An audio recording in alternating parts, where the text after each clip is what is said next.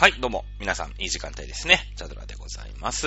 えー、というわけで、せーの、飲酒、東州、春秋、戦国、新前関、新豪関、三国新、南北朝、隋と五代、草原民、進中華民国、中華人民共和国、金名微脱、陽明数、春水湖、除名、工業高徳、三面天地、公文天武、自動門無、原弁現象、小無貢献、十人称特公認、官無、平勢、佐賀、十七人名、門徳、平、四徳、うん、あ噛んじゃった。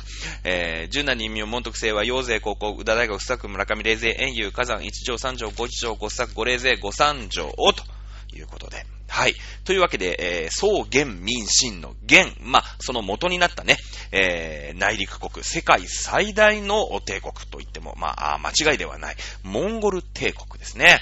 13世紀、モンゴルの、まあ、世紀とまあいうふうに言われているんですけども、まあ実はね、厳密に言うと世界最大の帝国っていうのは18世紀のイギリスになります。えー、まあ世界中に植民地を持ってましたからね、このシーパワーのこう国でこう飛び地飛び地でさ、南アフリカを抑えました、インドを抑えました、オーストラリアを抑えました、みたいな感じでね、えー、持ってますので、まあまあ面積だけする、面積なり、まあ人口なりっていうことになってくると、まあ、イギリスと。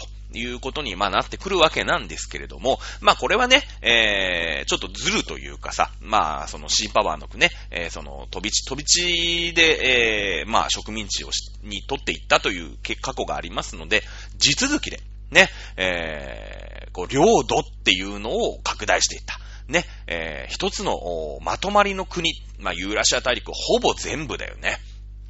ほぼ全部。えー、これを、まあ、征服したモンゴル帝国。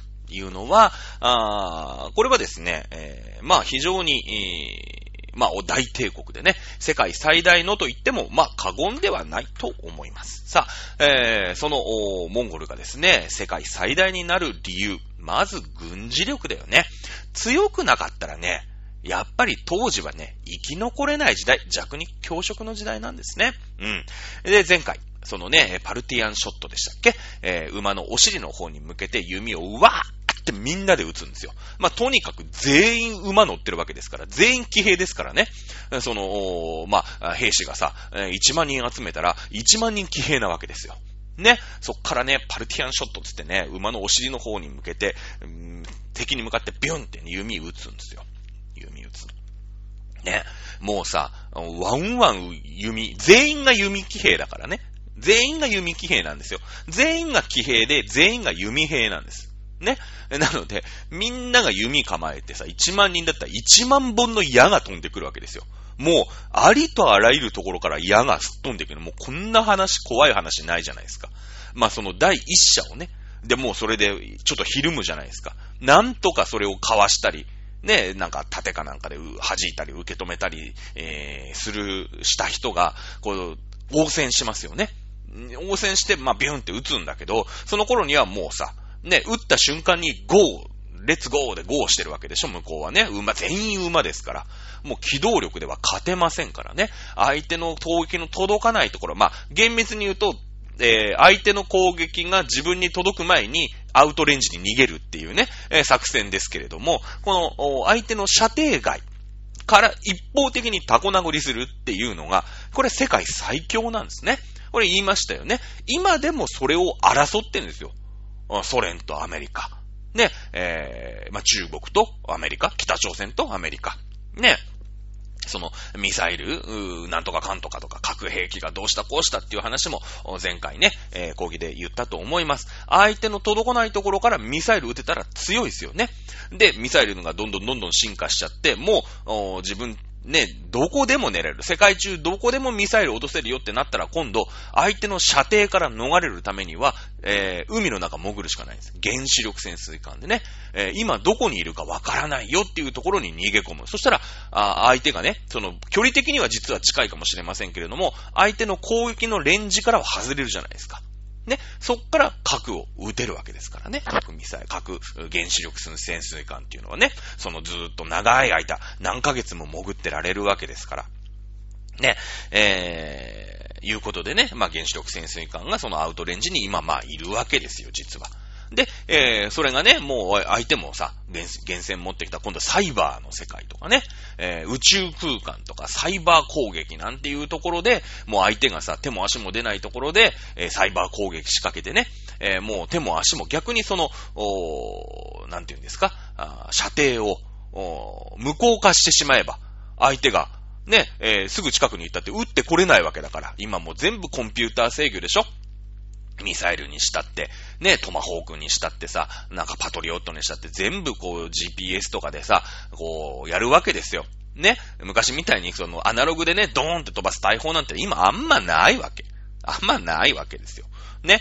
えー、それはなんか、あの戦艦とかにはあるかもしれないけど、それだってもうコンピューター制御でさ、その船がどのぐらいに何ノットで行ってるから、じゃあこの角度でグリギリギリみたいなのを自動的に計算して、うまいことそこに当てようみたいなシステムでやってる。全部コンピューター制御だから、もうサイバー攻撃とかで、そのシステムをダメにさせれば、もう相手の攻撃ってのはもうゼロになりますからね。ゼロですから、もう、なんか、あのー、もう、なんていうの、こう、手、手入力でさ、やるなんてことは今の、できなくなってますから。ね、えー、そのアイトレンジに逃げるっていうのはこのサイバー空間とかに、まあ、なっていくんだけれども、さあ、えー、そのね、じゃあモンゴルの軍団がどうやら、あみんな、騎兵でね、馬乗ってるし、えー、その類まれなる機動力で、強えっていうのは、まあなんかよ、なんかまあまあまあまあ、そう、そうなんでしょみたいな感じ。でもね、その軍隊が強いだけで、そこまでね、あのー、全ユーラシア大陸を支配できるかって言ったら、そんな甘くないっすよ。そんな甘くない。それはもうさ、モンゴル人が、まあ、例えばなんか40億人ぐらいいてね、で、それでしかも最強の作戦を持ってたら、そのなんか全、ね、えユーラシア大陸を、ものにできるかもしれませんけれども、その、ね、例えば1万人でこの都市を攻めましたって言ったら、この都市を守るために2000人か3000人ぐらいいるわけじゃないですか。じゃあ次の都市攻め、次のね、城城塞都市を攻めようってなったら、7000人になっちゃうわけですよ。ね？そうでしょ？だって置いとかなきゃいけないわけだから、この軍隊を。ね、えー、になってくるわけで、どんどんやっぱりさ、軍隊ってのは先細りしてっちゃうんですよ。大きくなればなるほど。ね。だから、結局はその城塞都市っていうのを、そのまま無傷な状態で、ね、自分の手に入れるっていうやり方を考えなかったら、こんな大きな領地を、まあ、霊族というかね、えー、手に入れることってのはこれはできないわけですよ。今日はね、そういう強さを、まあ、ちょっとね、解説していこうかなと思います。で、その、まあ、例えば東は朝鮮半島、まあ、中国、西は、うん、ロシア、ポーランド、ドイツぐらいまで支配しているわけ。まあもちろんイスラムもそうだよね。うん。えー、なんだけれども、結局はさ、その、まず、宗教とか、なんとかっていう、まあ、あいろんな考え、ね、その宗教、同じ宗教同士でも揉めたりするわけでしょ？でもその人たちをさ、一緒にモンゴル帝国ですってやるには、何かね、そういう、まあ、宗教とか民族とか、そういう、まあ、人間が作り出した何かみたいなのを超越するね、なんか根本原則みたいのがないと、やっぱ国ってまとまんないじゃないですか。ね？で、シンプルな決まりなんですよ。決まり。これにね、モンゴル帝国は、まあ、気づくというか、人間みんな気づいてるんだけど、モンゴルってさ、生きてくのに大変なとこじゃないですか。ね、生きてくのに大変なとこなんですよ。モンゴル平原って。冬は雪降りますからね。だってもうちょっと行きゃシベリアですからね、モンゴルなんて。冬くっそ寒いじゃないですか。ね、作物は取れない、水はないし、お腹は減るし、みたいな感じでしょもう、家畜をなんとか殺さないように、家畜が食べられる草があるとかあるとこみんな言ってるわけでしょ生きてくのにしんどいんですよ。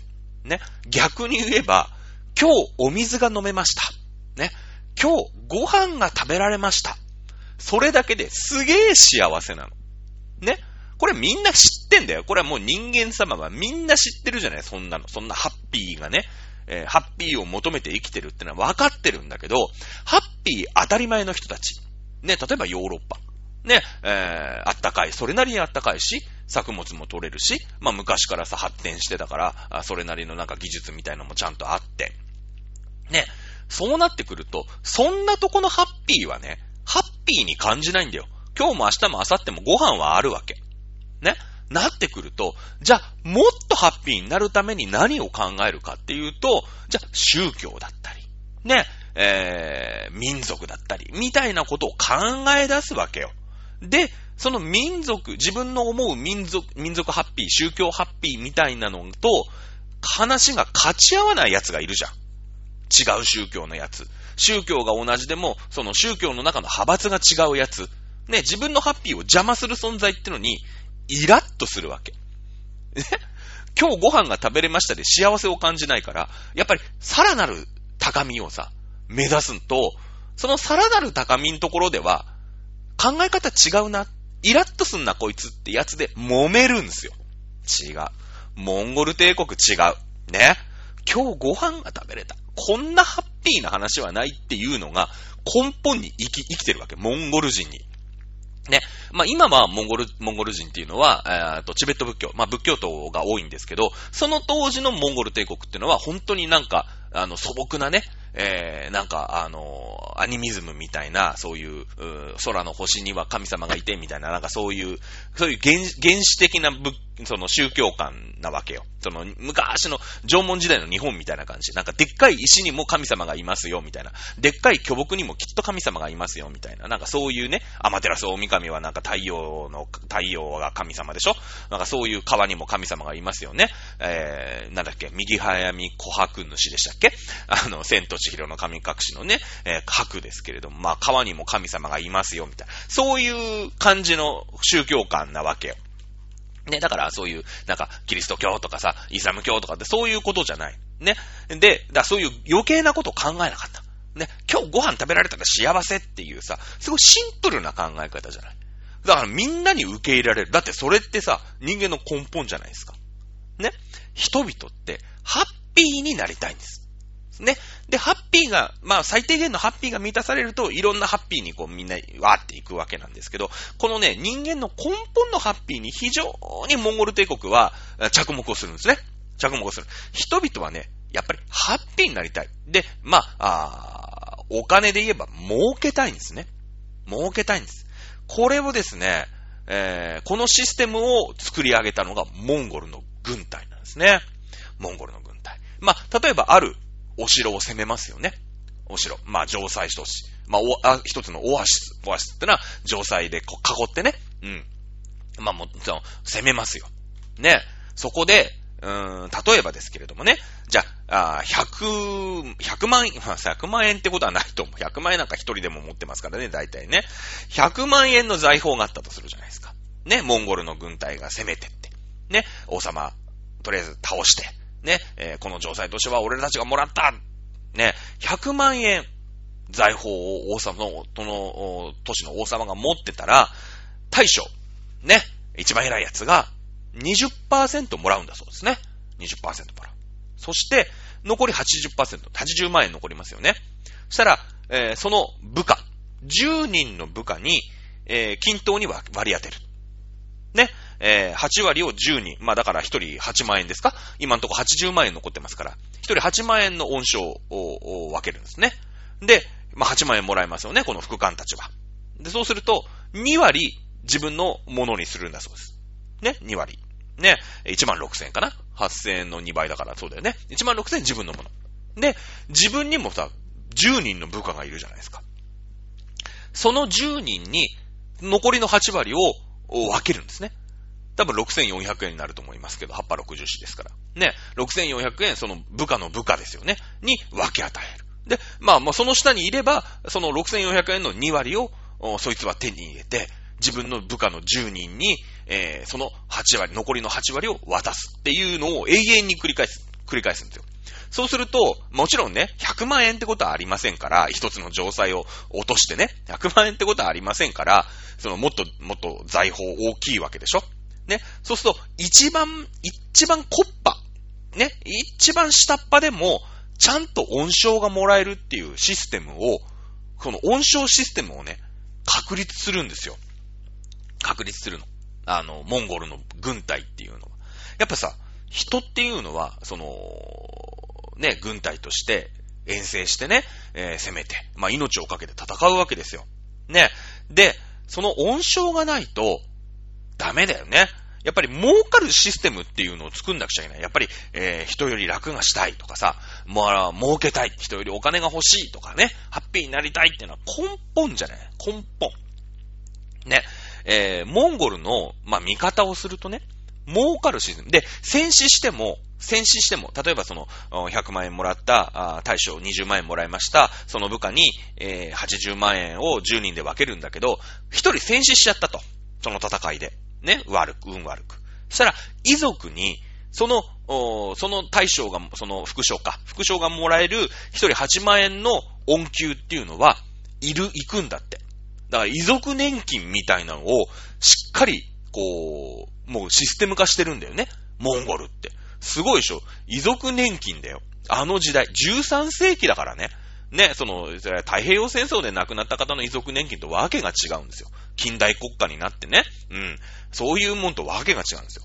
やっぱり、亡くなっても自分の、あの、奥さんだったり、子供だったりってのが困らないよっていうシステム。で、じゃあ、10人以上いたらさ、分け間減っちゃうじゃん。こう、モンゴルの部隊すごいんだわ。一人の、まあ、大将に対して、部下10人以上つけない。なんでか。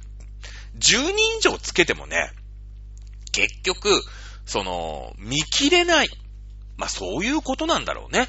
だから、その、まあ、自分が部下としてしっかりね、こう、部下をまとめて、しっかりチームにするのは、10人が限界だっていうのに、モンゴルは気づいてるんだよね。これ、なんだろうね。やっぱりさ、遊牧してるから、やっぱチームになんなきゃいけないから、その、いろんなとこにさ、いろんな奴がいると、今度部族分けみたいのするんだろうね、きっと。あ、なんかちょっと多くなりすぎたなって言ったら、じゃあお前はもうのれ、のれん分けみたいのでして、お前はもう、俺のところから抜けて、ね、えー、お前の部下で、この、このグループはもうちょっと独立しなさいみたいなシステムがあるの。もう、モンゴルの伝統として。一人の、一人がちゃんと見切れるのは10人ってのが分かってるから、ね。で、そうなってくると、しっかり恩賞もらえますよね。だって一人の部下がさ、100人で、ね、その、なんか、戦争に行ってもさ、今までだったら、ね、えー、8万円もらえたんだけど、ね、8000円しかもらえないって言ったら、そしたらさ、すごい割に合わないじゃない。ね。だけど、その、こう、ピラミッドの中で、一人の対象についたら、副将は10人まで。まあ、決まってるんですよ。ね。そうすると、ある程度しっかりしたお給金が、その階層によって、えー、もらえるというシステムがある。この恩給システムだよね。恩給システム。ね。で、その、滅ぼされる、さ、まあ、王様はね、その、城塞都市の王様は、それは殺されますよ。それは殺されますよ。ね。その金銀財宝を分けるじゃないですか。それを、じょ、その、城塞都市に住んでる一般ピープルは見てるわけ。ね。一般ピープルは見てるわけ。で、そうすると、次の戦いに参加をする。モンゴルの軍隊として参加をするわけですね。どっかの軍、どっかの城塞都市を攻めるときに、その元いたところの、兵士が参加をしてくれる。そしたら、まあ、最初は末端かもしれないけれども、ね、えー、必ず恩賞がもらえるシステムなんだ。ああ、なるほど。あそこ、ね、隣の城塞都市を攻めるときに俺が、あこの、ね、えー、今日8000円もらったやつの部下でね、10人の部下として戦ったら、ね、恩賞がもらえるんだっていうのが見てるわけですよ。その攻められた都市の、城塞都市の市民はね。うん。王様変わったって別にさ、その都市の人は関係ないでしょだって。今まで王様、どんな王様か知りません。いい王様いて悪い王様もいるかもしれないけど、これからはね、俺らが、ね、あのー、この王様に代わって、モンゴル帝国がこの都市を治める。ね。いや、もう皆殺しにするわけ、するわけじゃないんですよ。皆殺しにしたら、もうた、ただの廃墟しか残らないで、何の旨味もないでしょ？何の旨味もないよね。とにかく拠点を増やしていく。ね、あの、内陸国っていうのは、こう、囲碁、囲碁のようにね、うん。どんどんどんどんこう、継ぎ足し継ぎ足しで、えー、勢力を拡大していく。ね、その人が、あ国の力であり、国土の広さが国の力だっていうのを言いましたよね。ランドパワー、シーパワーの時に言いましたよね。ランドパワーですから、モンゴルなんてのは。国の人民、人口っていうのを増えるっていうことが国力を増えることなんですよね。だから、その城塞都市攻めるときも、それは王様とか王の一族は皆殺しにするけど、城塞都市の市民には手をつけないんですね。手をつけない。だって、それがそのまま財産だから。モンゴル帝国によって。ね。そうすると、その市民は次の戦いに義勇兵として参加してくれるんですね。それを見見るために、温厚老将はね、えー、その、まあ、王様の宮殿、みんなが見えるところでやったそうですね。やったそうなんですよ。やっぱりそうするとさ、ね、えー、城塞都市の市民が次、モンゴル帝国の兵士になって戦ってくれる。これ雪だるま式に増えるよね。これ強いじゃないですか。強いですよね。そして、その城塞都市っていうのは、モンゴル帝国の一員になるわけなんだけれども、それまでね、その、城塞都市っていうのはなんでそこに城塞都市があるかっていうと、まあ砂漠なり草原なりで、えー、お水が、まあ雨が降らないわけですよね。だけど、まあその、たまたまそこに泉が湧く。ね、えー、それはなんか粘土質かなんかがあって地下水が集まるようになってくるとか、いろいろこう、オアシスの出来方ってあるんだけど、お水が湧くんですね。で、人は水がないととにかく生活できませんから、そのお水、水資源のところに人はこう集まって、ね、えー、城塞都市を作るんです。そのお水は、あ王様が握ってるわけよ。結局はね。で、そのお水をこう分けてあげるから、その代わり、えー、税金を私に納めなさいって言って王様はこう稼いでるわけじゃないですか。ねそうですよね。で、えー、まあ、えっちらおっちらさ、その、まあ、シルクロードじゃないけれども、うーん、城塞都市から城塞都市に向けて、こう、交易商人がいますよね。交易商人がいる。今、商人っていうのはさ、あるところからないところに物を持ってって、売って儲けるっていうシステムじゃない。だけど、やっぱ旅だから、喉乾くっすよね。喉が乾く。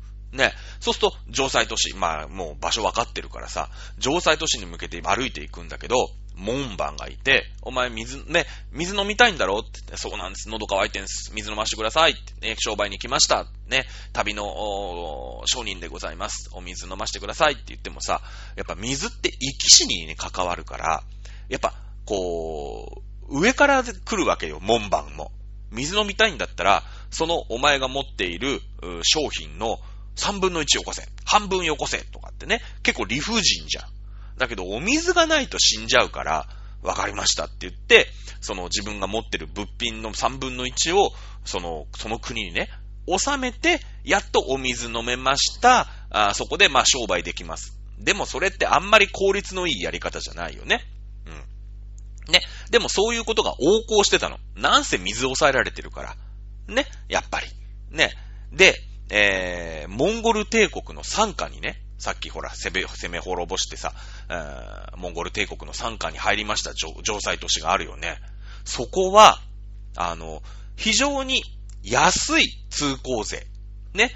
例えば、まあわかんないですけど、ね、えー、10分の1なのか100分の1なのか知りませんけれども、を、ある、決まった金額を納めるだけで、どうぞ入ってくれと。水飲んでいいよ。で、商売していいよっていうシステムにしたのね。そうすると、何が起きるかっていうと、じゃあ、そういうシステム、そのモンゴル帝国の城塞都市と、モンゴル帝国じゃない城塞都市が、まあ、あこのね、今、こう二股に分かれてると、道が。Y 字路。ね。えー、あと、次の城塞都市まで20キロか。あ、このモンゴル帝国に最近入ったなっていう城塞都市までも、あ、この道を、この分かれ目を、分岐点を右に行くと、あ、モンゴル帝国のなんとかっていう城塞都市、あと20キロか、うん、頑張ろう。この道を左に行くと、まだモンゴル帝国には入ってない城塞都市、あと20キロ、同じぐらいかな。皆さんどっち行きますか？ね左に行ったらさ、怖い門番がいてさ、変な王様がいてね、上から目線で、なんかもう3分の1とか半分とかね、自分たちの持ってる、その、まあ、あ商品をね、税金として納めれば、やっと水飲めるっていう都市がある。左に行けば。この道を右に行けば、ね、えー、非常に安く、ね、本当にちょこっと単物1個を渡せば、あの、国に収めれば、その城塞都市に収めれば、モンゴル帝国のね、城塞都市に収めれば、自由に商売やっていいよ。お水も飲んでいいよ。ね、いう風な都市。皆さん、この分かれ道、左に行きますか右に行きますか当然、みんな右に行くんですね。そらそうですよね。うん。そらそうなんです。なんでかって言ったら、まあ、やっぱりモンゴル帝国って、そもそも水で苦労してたよね。水飲めたらハッピーだっていうのがもう染みついてるんですよ。だから、その、水とかで苦労させちゃいけないって根本で思ってるわけ、やっぱり。やっぱ厳しいとこだったから、自分たちが苦労してるから。ね。なので、まあ、チンギス・ハーンとか、そのそのね、後のね、まあ、チャガタイハンとかさ、まあ、いろいろいるんだけど、これはまあ、モンゴル帝国の歴史をね、えー、その名前ずらずらとは今回やりませんよ。まあ、なんか、い、い、イムサイハンだか、イルハンとかさ、いろいろいっぱいいるんだけど、ね、まあ、チンギズハンとか、なんか、フビライハンぐらい知ってるでしょ、みんな。いろいろいるんで、チャガタイとかさ。まあ、それも、まあ、後で喋るかもしれないけど、喋んないと思うけど、ね、いろいろいるんだけど、ね、やっぱりそうするとさ、交易商人としては、同じぐらいだったら、いや、なんなら、モンゴル帝国の方は40キロ先、ね、えー、そのモンゴル帝国じゃない城塞都市は、左は20キロ先だけど、でも40キロ先行った方が遠くなんじゃね？みたいなね。ちょっと遠くたってモンゴル帝国の城塞都市から行きますよね。そうすると、モンゴル帝国の城塞都市には、物がめっちゃ集まるじゃないですか。もう商人がさ、みんなそっちルートで行っちゃうの。そのモンゴル帝国ルートで行っちゃうじゃない。ね。だって、ちょっとのもの、単物一本でお水飲める、商売ができるってなれば、すげえ物が集まってくるじゃない。物が集まってくるってどういうことかっていうと、まあ、その時貨幣経済っていうのがまだないから、値段っていう言葉が使うのが正しいのか間違ってるのかよくわからないけど、物の値段って下がりますよね。物がめっちゃ集まってきたら。ですよね。わかりますよね。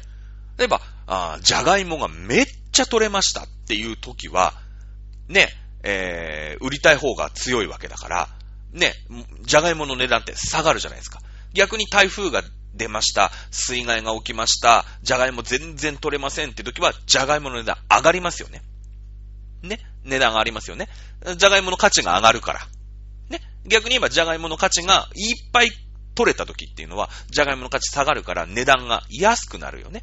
まあ、当時は貨幣経済ではありませんので、一概にはその値段っていう概念はないのかもしれないけど、城塞都市の中にいろんな商人がいっぱい来て、じゃあ、絹織物いっぱい持ってくる。そうすると、いや、俺の絹織物買ってくれよ。ね、俺の絹織物は、うーん、わかんないけど、その時はブツブツ交換の時代だから、ね、えー、じゃあ羊一頭と、ね、交換するぞ。いやいや、俺羊一頭もいらないって。ね、えー、羊半分でいいよとか。いう形でこう、交換できるよね。そうすると、まあ、ここでは便宜上値段って言いますけど、物の値段って落ちるじゃないですか。城塞都市の国民、城塞都市に住んでいる人としては、ね、安く、いいものが手に入る。超ハッピーじゃないですか。じゃあ、その隣のね、まだモンゴル帝国に入ってない城塞都市の国民としたらどう思います？逆によ。全然交易商人来ないんですよ。ね？来ないよね。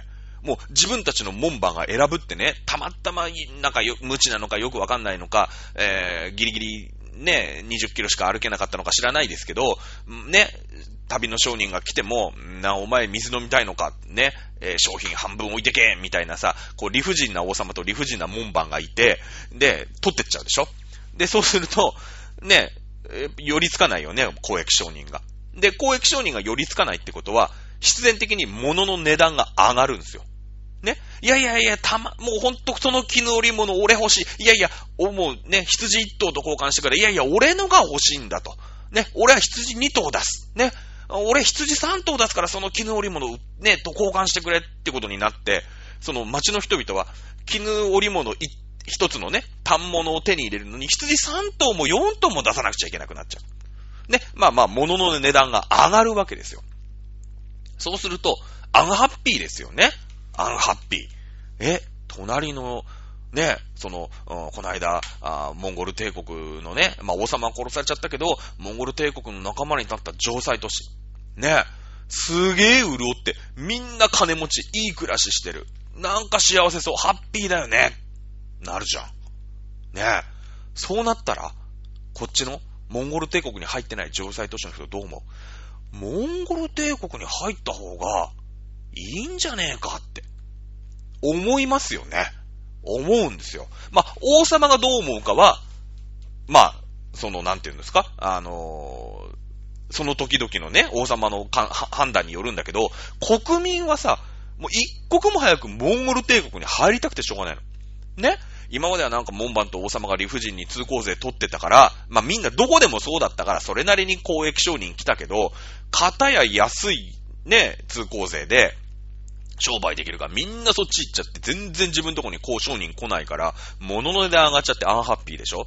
なってくると、ね、あのー、その、王様はね、それでまあ、えばってるからいいんだけど、その町内会長みたいなやつがさ、モンゴル帝国に手紙を書くんですよ。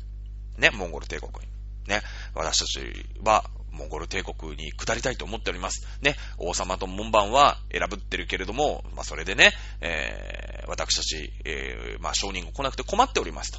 一刻も早くモンゴル帝国に入りたいと私思っております。って言うとさ、ね、モンゴル帝国からね、内緒の使者が来て、ね、いついつ、な、例えば、今日だったら何日 ?10 月のさ、20日に、ね、えー、モンゴルの軍隊が、まあ、来ると。ね、え、来るよっていうのを、お知らせが来るわけですよ。ね、本当だったら城塞都市ですから、門を固く閉めて、城塞のね、その、周りからさ、こう、軍隊が攻めてきたぞって言ったら、門をピタって閉めて、まあ弓でもね、えー、石でもバンバンバンバン投げて、徹底抗戦するんだけれども、国民としてはさ、モンゴル帝国勝ってくんねえかなーって思ってるわけ。だって、モンゴル帝国が攻めてきても殺されるの王様だけじゃないですか。ね。隣のモンゴル帝国に下った、だからモンゴル帝国に下った城塞都市が、ね、その、市民から女子供からみんなぶちのめされたら、それはおっかないですけど、いや、あいつらは殺されなかったと。大事にされてる。で、しかも、通行税は安くなってる。ね。言って、ハッピーになれるぞって言って、ね、その王様はさ、じゃあ門を閉めよう徹底抗戦じゃとか言って、その国の軍隊とかがさ、こう弓構えて待ってるんだけど、市民の方はね、あの、せっかく王様が閉めたのに、裏口開けちゃうんですよ。ガラガラガラガラっつって。ね。そして、モンゴルの馬がさ、そっからわーって、こう来るわけじゃないですか。ね。で、中からもう崩壊してっちゃうよね。そんな、城塞としてのは閉まってるからいいようなものの、中入れられちゃったらもう、もう大変な騒ぎになっちゃうわけでしょで、王様のその王城のところにさ、わーって攻められて、王様首跳ねられて財宝を奪われちゃう。ね。いや、王様の財宝は奪われるけど、市民には乱暴しないんですよ。市民には乱暴しない。まあ、それは、する奴たまにいるかもしんないけど、そういう奴は見せしめで口出しされるんですよ。そういう規律しっかりしてんの。やっぱり。ね？モンゴルって。だから信用されてるんだけど、そうやって増やしていくんですよ。じゃあ、そのモンゴル帝国になりました。王様殺されました。ね、えー、まあ、その、モンゴル帝国攻めたやつでさ、そのさっきの分け前はね、みんなで分け前で、あ、分け前るんだ。俺今度次、モンゴルがなんか遠征するとき、これモンゴル人、モンゴル帝国の人として、次のとこ、あの、志願兵応募しようかなって思うじゃないですか。思うよね。うん。で、えー、そうするとさ、ここがもうモンゴル帝国になりましたので、ね、えー、通行税は単物一本で結構です。ね、えー、いくらでも好きに商売してください。お水もどうぞ飲んでください。あ、そうなんだって言って、こう、いろんな公益商人が来ますよね、今度。安いから。公益商人が。ね、そうすると、今まで、なんか羊三頭でやっとね、えーん、単物一本と変えてくれたんだけど、もう単物もバンバン入ってくるんですよ。そしたら、ね、え、物の値段下がりますよね。物の値段が下がる。ね。こうやって、このね、経済の仕組みを、まあもちろんその内陸であるっていうこと、それからオアシスっていうね、その水資源、お水というものが、まあ今はね、蛇口ひねりゃ、その辺の公園だって日本では水飲めますけれども、やっぱ特別な事情、内陸のね、お水を得るのに大変だという事情ももちろんあります。だけど、その地政学というかね、地形的な要素を考えた上で、経済というもの、まあ、人々のハッピー、根本ハッピーを、モンゴル帝国は、まあ、手に入れるわけですよね。牛耳るわけですよ。そこでコントロールするわけですね。うん。えー、まあ、その低額、そして小額ね、小さい額の税に統一をしたわけです。統一をしたわけですね。そうして、その、おまあ、公益商人がさ、いっぱい来て、活性化するの経済だけじゃないよね。例えば、情報、いろんな情報が入ってくるようになる。ね。これはやっぱり国としての価値じゃないですか。そしてどんどんその、まあ、裏切りっちゃ裏切りなんだけどね、その、うーん、戦わずして勝つ。ね。戦わずして自分の領土を増やす。っていうこともやる。でも、たまには徹底抗戦して、ね、えー、歯向かってくる城塞都市。市民ごと歯向かってくる城塞都市があるかもしれない。ね、歯向かってくる城塞都市には、もう徹底してぶっ潰す。ね、えー、軍隊はもともと強いわけですから。まあ、そういうね、まあ、システムがあるんですよ。モンゴル帝国って。だから、その、歯向かってきたら、ね、えー、歯向かってきたらぶちのめすけれども、歯向かわずして勝つ。そして、歯向かってきた時のぶちのめし方はもう残虐極まりないの。残虐なの。もうめっちゃ残、残酷なのね。そうすると、その、うん、あ、歯向かったらああなるんだって、こう見せしめ効果みたいなのもあるじゃないですか。で、王様の方もさ、ああ、な、ああなっちゃうんだ、みたいな。どうする戦っても勝てなくねえか、つって。じゃあ、ここは、まあ確かに俺もすってんてんにはなる。ね。えー、城の財宝も、ね、それは出さなくちゃいけない。だけれども、出せば、ね、王様も殺されないで済むんですよ。その城塞都市のトップとして、行政官としていられるんです。もちろん、資材はね、なくなり没収されますよ。没収されます。その、モンゴル帝国のものになっちゃうんだけど。でもさ、考えてみれば、交易でどんどん物が来て、儲かる。その、城塞都市ごと儲かるわけじゃないですか。また蓄財すればいいじゃんって。命あってのものだね。ね。としていてられるわけ、入れられるわけでしょ。いて、いさせてもらえるんですよ。今持ってるね、ちょ、貯金は全部渡さなきゃいけない。貯金通帳とハンコと全部も渡さなくちゃいけないけど、その代わりすげえいい仕事もらえるみたいな。ね？言うとさ、そりゃ王様も考えるよね。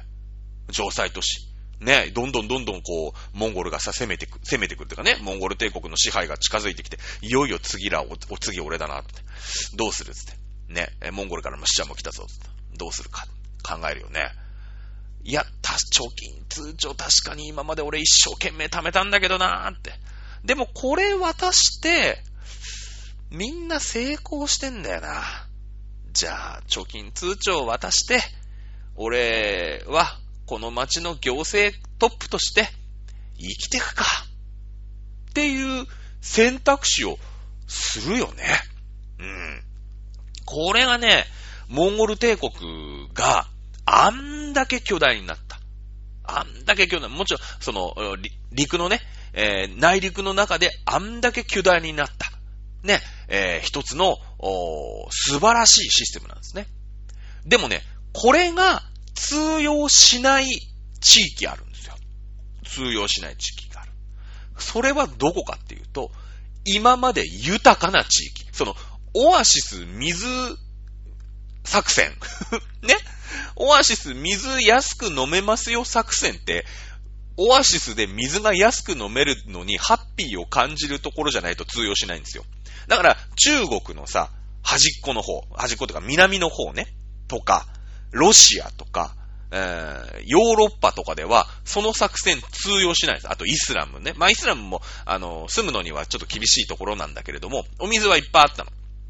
オアシスが昔からあるし、イスラムの、その、都市国家ってのがもともとあるからね。アッバース朝とかさ、まあいろいろあるんだけれども、まあその後オスマントルコになったりするんだけれどもさ、オスマントルコじゃない、ペルシャ帝国か。なんかになったりするんだけれども、で、その作戦通用しないところでは、やっぱり苦戦するのね。やっぱりその、内陸ではその、水資源握り作戦でうまいこといくことも多いんだけれども、苦戦するんですよ。だけど、そもそも軍隊強いでしょ。軍隊強いじゃないですか。で、それで、もう攻めるとこには一点集中でガーって攻めていくんです。で、連戦連勝。連戦連勝。もうイスラムも落ちます。ね、ドイツまで落ちます。で、ドイツの途中ぐらいまで行ったところで、あのーそのなんだろう、ボスが死んじゃうんだよね。ハーンが死んじゃうんですよ。ね。お、おごたいだか、茶がたいだか忘れましたけど、忘れましたけど、ね、死んじゃうんですよ。で、そうすると、こう、一族の会議で、次の族族長を決めなくちゃいけない。ハーンね、王を決めなくちゃいけないじゃないですか。で、やっぱさ、前線にいるやつってのはさ、その将軍っていうのはさ、後継ぎ候補なんだよ。で、まあ、しょうがねえ。戻るかって言って、戻る。戻るんですよ。で、そうなってくると、その、まあ、ドイツのね、えー、東ドイツぐらいまでは、まあ、やられ放題にやられたんだけれども、まあ、その、東ヨーロッパは全滅じゃないですか。ロシアもやられてるじゃないですか。で、イスラムまでやられたんですよ。で、イスラムのところのやつも、まあ、違う王様が死ぬんだけど、イスイスラム滅ぼしたところね、トルコまで行ったところで、王様死ぬんですよ。で、そこで、よし戻るぞって言って、こう、戻るのね。モンゴルまで戻るのね。だから、あの、エジプトは攻められなかったの。戻った、ね、戻ってったから、直前まで来たんだよ。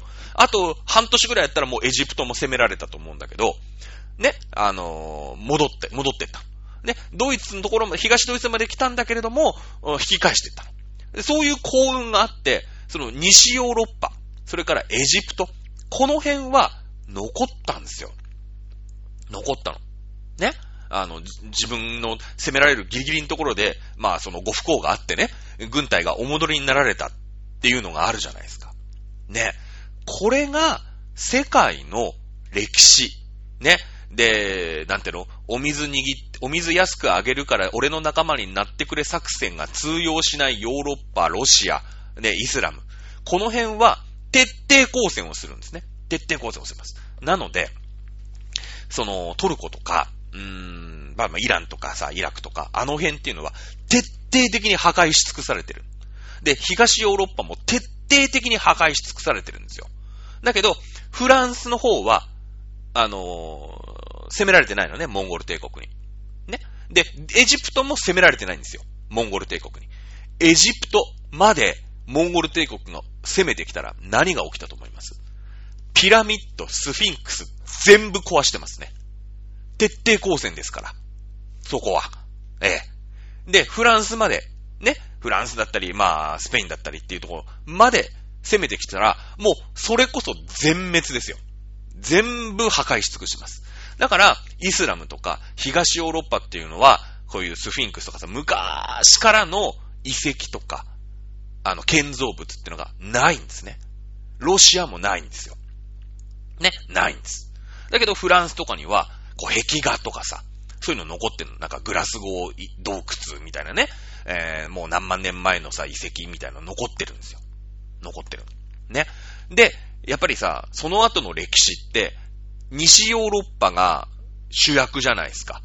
ね、なんかその、フランス王国ができましたとか、その産業革命がなんとかかんだらってのは、もうほぼほぼ西ヨーロッパの歴史ですよね。まあ基本ドイツよりこっちね、ドイツより西側の話じゃない。イギリス、フランス、ドイツ、まあスペインみたいな感じでしょ？ね？この辺ってあの、ポーランドとかさ、全然出てこないじゃないですか。まあロシアもロシア革命までまあまあパッとしないじゃないですか。なんでかって言ったら、この13世紀に、完膚なきまでにぶちのめされてるんですね。モンゴル帝国に。もう、もう、もう、すってんてんのペンペン草も生えないぐらいにぶちのめされてるんですよ。なので、そこは、もうね、やっぱり立ち直るのに、やっぱ100年、200年遅れちゃうんですよ。もうぐっちゃぐちゃにされてるから。ね？よかった、ね。よかったですよね。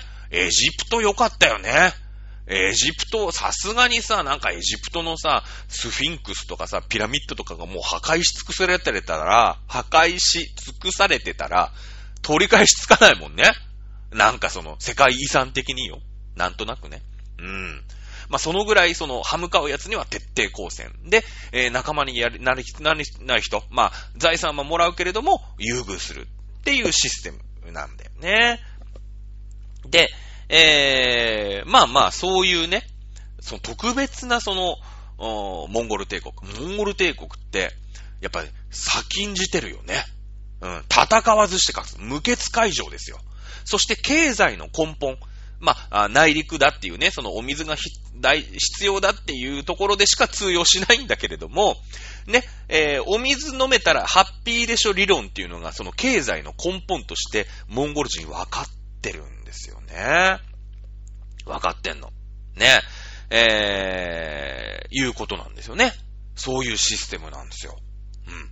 さあ、モンゴル帝国が、なんていうのかな、前衛的なというかね、えー、時代をもう飛び越えた経済感覚を持ってるっていうのは、あそのね、えー、通行税、まあ、その、少額でいいよっていう、言ったじゃないですか。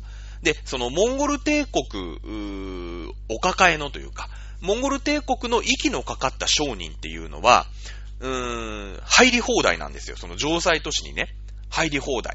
ね、その、わざわざさ、その絹織物を一個でっていう時代があったんだけど、まあ、それもなかなかめんどくさいじゃないですか。じゃあ、絹織物だったら一旦でいいけど、羊だったら何みたいなのよくわかんなくなっちゃうでしょね？よくわかんなくなっちゃうじゃないですか。そういうのって、レートが。で、えー、じゃあ、ね、もう、モンゴル帝国が大きくなって、城塞都市がもうほぼほぼ城塞都市、全部モンゴルみたいになると、その、モンゴル帝国というのに、まあ、お抱えの商人みたいなね、モンゴル帝国公認の商人。まあ、その、なんか免許だよね。免許制度ですよ。免許制度。ね。いうのを、その発行してね、その通行証を発行するんですよ。通行証。そしたら、これ見せたら、もう顔パス。顔パス。ね。えー、ある程度、そのモンゴル帝国にお金を納めてるわけだから、ね、それで通行証を、まあ、発行してもらうわけですよ。まあ、日本と一緒だよね。税金だからね。うん。で、その通行証を見せると、どこの城塞都市入り放題。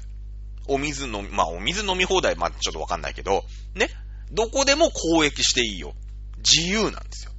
ね。その通行証、すげえ価値あるじゃないですか。どこ、モンゴル帝国中、モンゴル帝国中ってことは、ほぼ、ユーラシア大陸中全部ってことだからね。うん。ユーラシア大陸中全部の城塞都市入り放題、商売し放題っていう、その、モンゴル帝国に、税金を納めると、通行証を発行してもらえる。ね。えー、最初はこれ、金属の板、プレートだったんだけど、もうさ、金属の、もう、で、国がでっかいから、その、みんながさ、それ欲しがるじゃない？通行証を。そしたら、その金属でいちいちもう作ってる余力がなくなっちゃって、国に。もう、もう紙、紙になったの。紙でね、なんか、あの、ハンコペンって押して、これが通行証だから。ね、えこれ見せれば、あモンゴル帝国中どこでも、入り放題。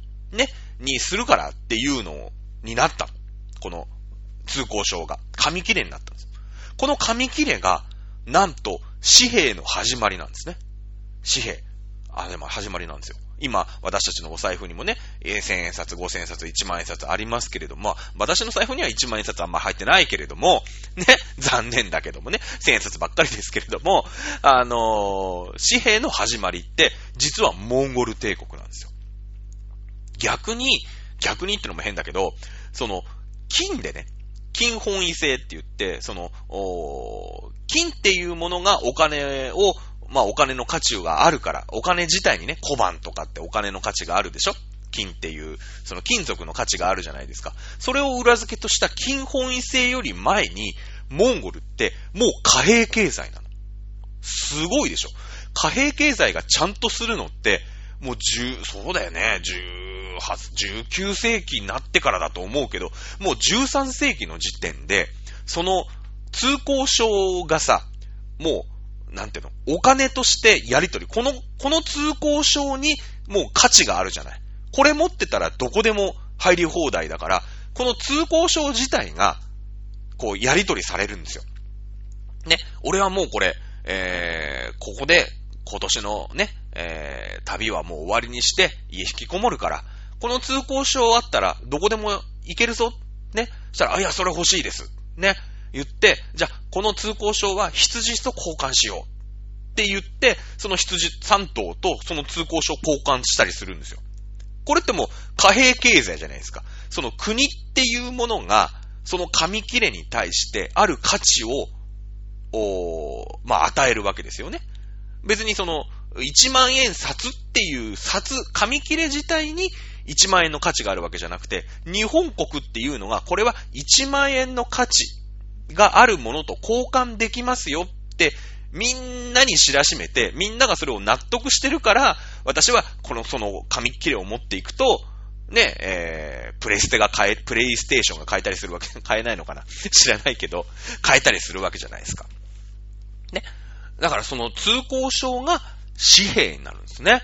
もう、その後の貨幣経済が通常するよりもずっとずっと前に、実はモンゴル帝国は貨幣経済やってるんですね。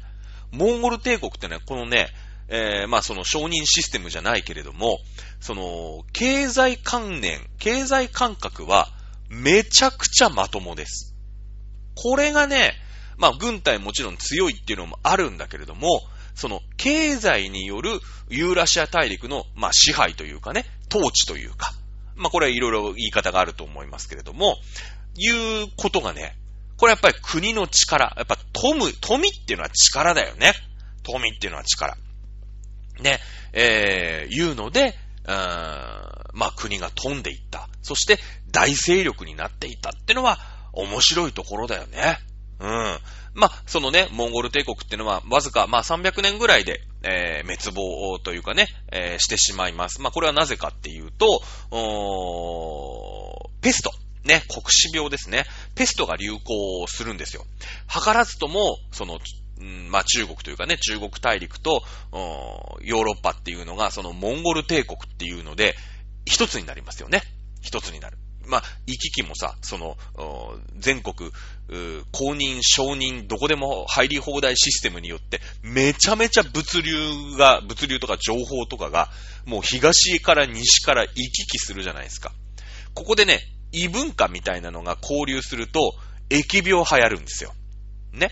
実は。その日本も仏教伝来って言って、それまではさ、縄文時代から弥生時代、まあ、弥生時代にちょろっとね、その、水田とか、その漢字とかを知ってるやつがパラッと来てるけど、まあ、ほん、ほんともう、ペッって感じじゃないですか。ね？まあ、いろいろ技術トライ人ってのが来たんだよ。来たんだけど、もうほんと、ビーダルももうほんと無視していいぐらいの話じゃないですか。ね。えー、明治時代に来た西洋人ぐらいですよ。ね。西そのぐらい。ね、明治時代に西洋でいたでしょ？生麦事件とかでさ、なんか、あの、鶴見かなんかでイギリス人が殺されたみたいな話があるから、イギリス人とかもいたんだと思うけど、ちょろっとですよ。ちょろっと。ちょろっと。ね。だけど、そのイギリス人が持ってきた文化が日本人にわーって広がるわけだよね。そうでしょ？その時に日本人は洋服を着る、ね、ちょんまげをやめる、ね、えー、牛肉の鍋を食うとかね、そういうのを、ちょろっとしたやつが、その、なんていうの？文化をさ、変えてったよね。だけどそれは、日本に、日本に住んでる人が、日本人から西洋人に入れ替わったわけじゃないわけ。それと同じことが、縄文時代から弥生時代にも起きてて、渡来人っていうのが、まあ、鉄器ね、青銅器、鉄器、それから稲作、仏教、この辺を持ってきたわけ。持ってきた。漢字とかを持ってきたわけ。文字をね。で、そいつら、パラッ、パラッと来てるだけなの。で、まあ、その、よくさ、縄文人が、あ、じゃあ、弥生人が縄文人をこう、駆逐してってね、蹂躙してって、もう弥生時代になったっていうのがあるけど、あれ間違いなんですよ。それは同じこと、その、明治時代とトリックと一緒で、ね、明治以降は、人間に、日本人は、日本人というか日本に住む人は、えー、和服じゃなくて洋服を着るようになりました。ね、ちょんまげっていうのをやめて、まあ、なんていうの？今、今風のヘアスタイルになりました。あ建築物もね、洋風の建築物になりました。だけど、西洋人が日本人を全員ぶちのめして、西洋人の国になったっていうわけじゃないじゃないですか。この、このトリックね、レトリックと一緒なんですね。トライ人ってのがちょろっと来て、まあ文化は持ってるからさ、鉄器とかを伝えたんだけど、それが縄文人にわーって広がった。これが弥生時代ですよね。うん。えー、こういう風に外から物が入ってくる。外から文化が入ってくると、当然ウイルスも入ってくるんですよ。ね、ウイルスも入ってくる。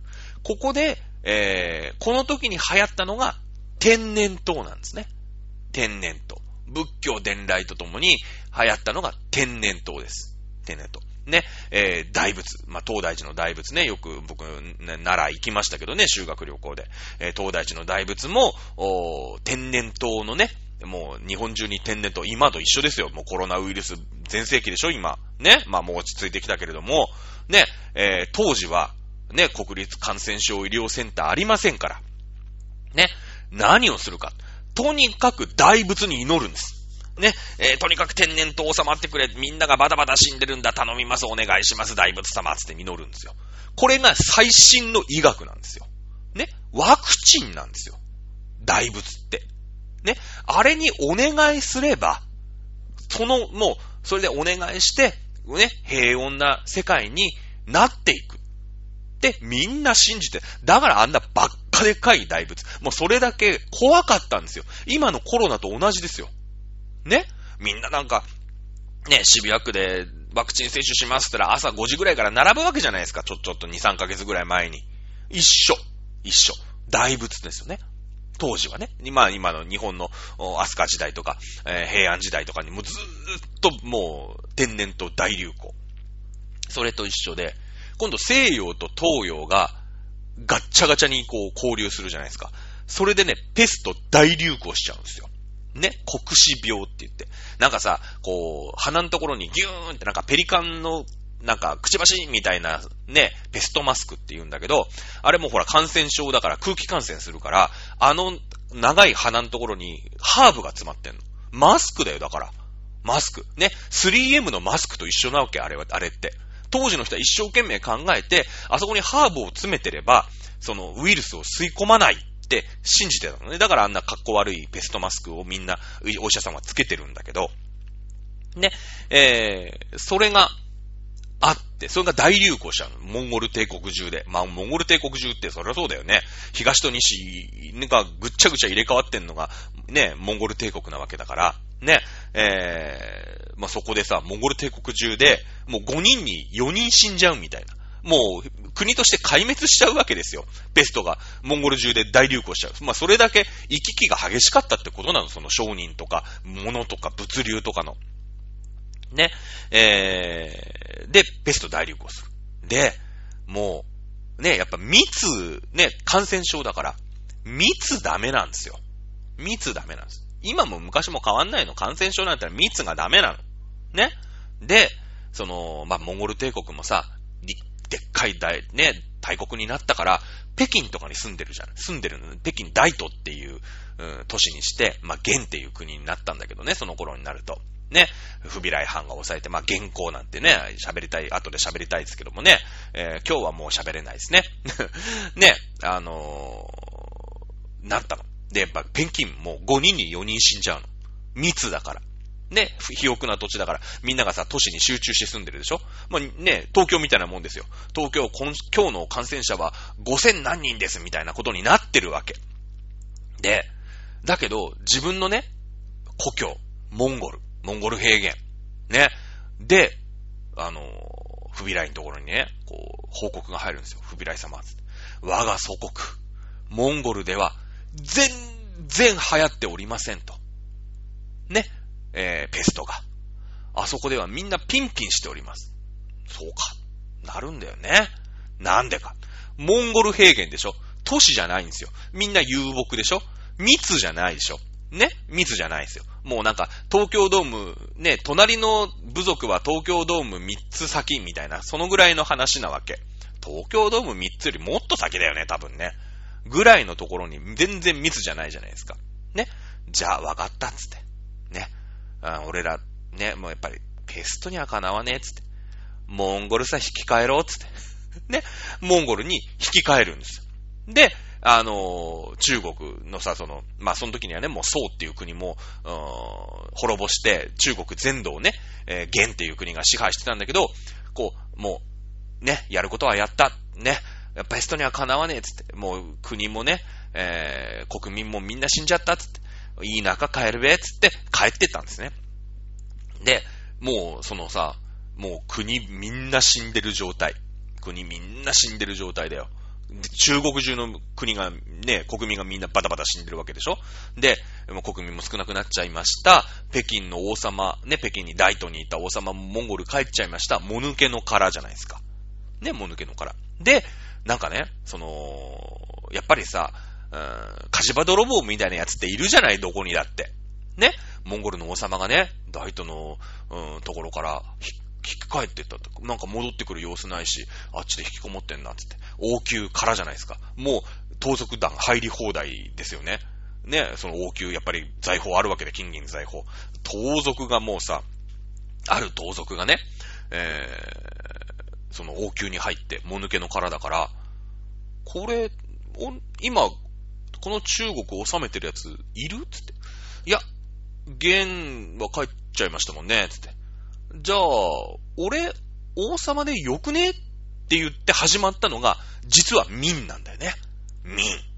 実は民。草原民心の民なんですよ。あの大帝国民って、元が帰ってきた後、帰ってった後に、もぬけの殻に入った盗賊が、俺、王様でよくね？って言って始まったのが、実は最初なんですよね。最初なんです。だからもう、その民、民っていう国はさ、もう国死病、ね、ペストで、もう国中ボッロボロじゃないですか。ね。なんか、なんとかして、ね、国にさ、明るい光を灯したいよね。じゃあ、民でいいんじゃねって言って、民なんですよね、実はね。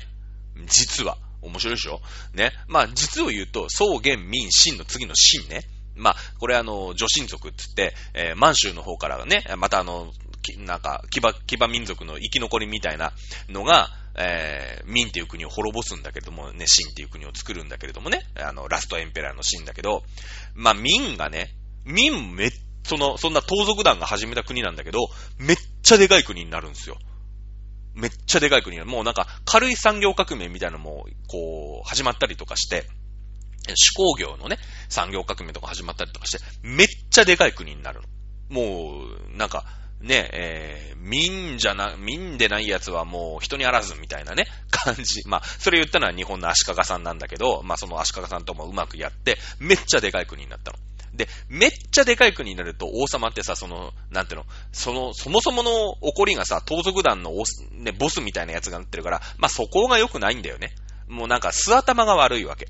そうすると、腐敗するんですよ。なんか。ね、悪い王様になっちゃう。ね。で、もう癒着とかさ、もうそもそもがその窃盗団みたいなもんだから、その上がりがね、親父の親父の親父はなんか窃盗団みたいなところから出るから、もうそもそも素行が悪い。ね。で、官僚とかも癒着とかして、もうひどい国になっちゃうんですよ。で、しょうがねえっ、つって。で、油断してる時に、満州から、ね、えー、女神族っていうのがウィーって来て、攻め滅ぼすの、民を。で、民っていう国は本当にひどい国だったね。ね。ああいう汚職とかさ、良くない。ね。清らかな国でやろう。ちゃんとやろうって言って、秦っていう国になったとかね。まあ、いろいろあって、中国ってその、ね、その時のこの、なんていうの、こう、願いみたいなのをね、その時に国の名前につけるみたいなのが、ああ主流になってるか、なんかそうトレンドになったりとかしてるんですけどもね。えー、まあそんな感じでさ、ね、えー、まあ、元っていう国の、まあ強さ。えー、軍隊だけの、軍隊の強さね、前回やりました。軍隊以外のその経済的な国の強さっていうのに今日は焦点を当てて、えー、講義をしてみました。じゃあ、世界最強、ね、最大最強の元、まあ、あまあ、モンゴル帝国なんだけれども、これがですね、日本に攻めてきて、しかも、その日本、日本は、その最強の元という軍隊を追い払うんですね。追い払う。